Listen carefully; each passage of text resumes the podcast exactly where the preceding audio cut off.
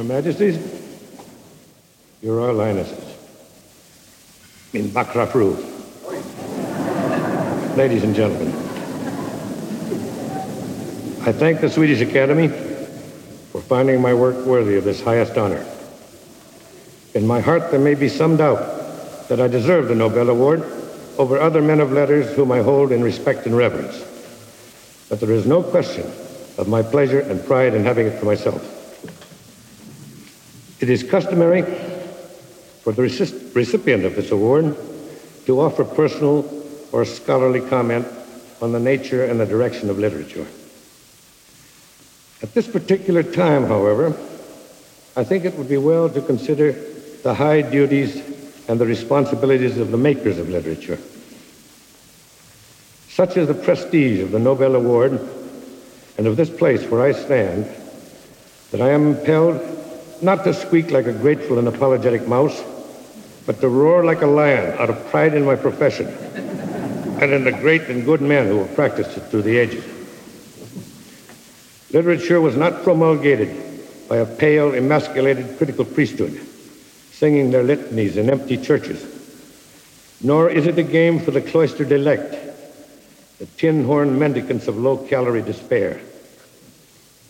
Literature is as old as speech.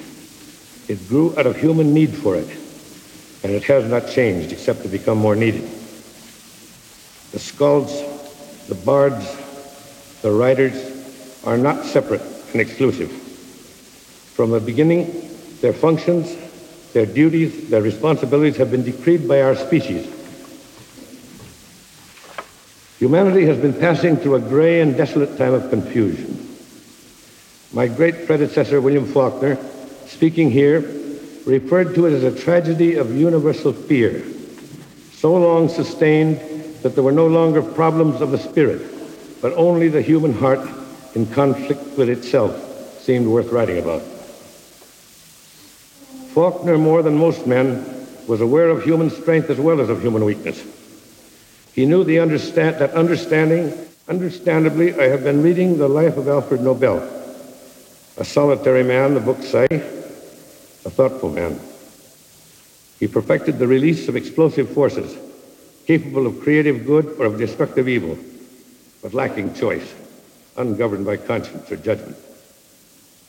Nobel saw some of the cruel and bloody misuses of his inventions. He may even have foreseen the end result of his probing, access to ultimate violence, to final destruction.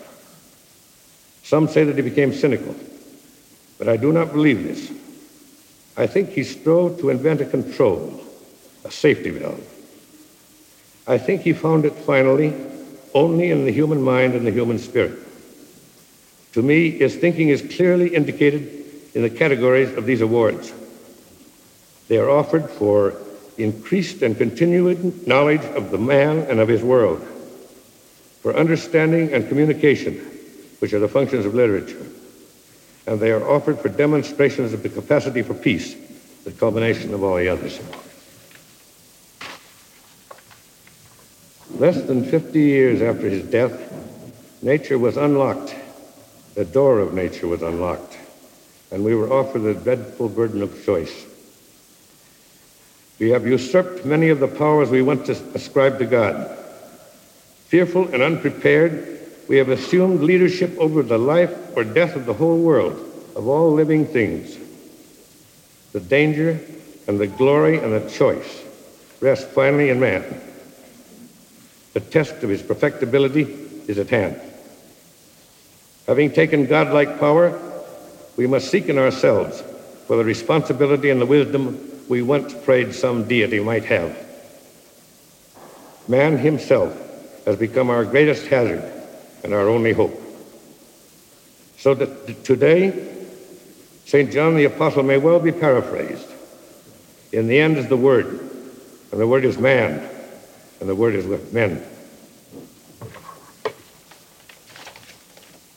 Thank you.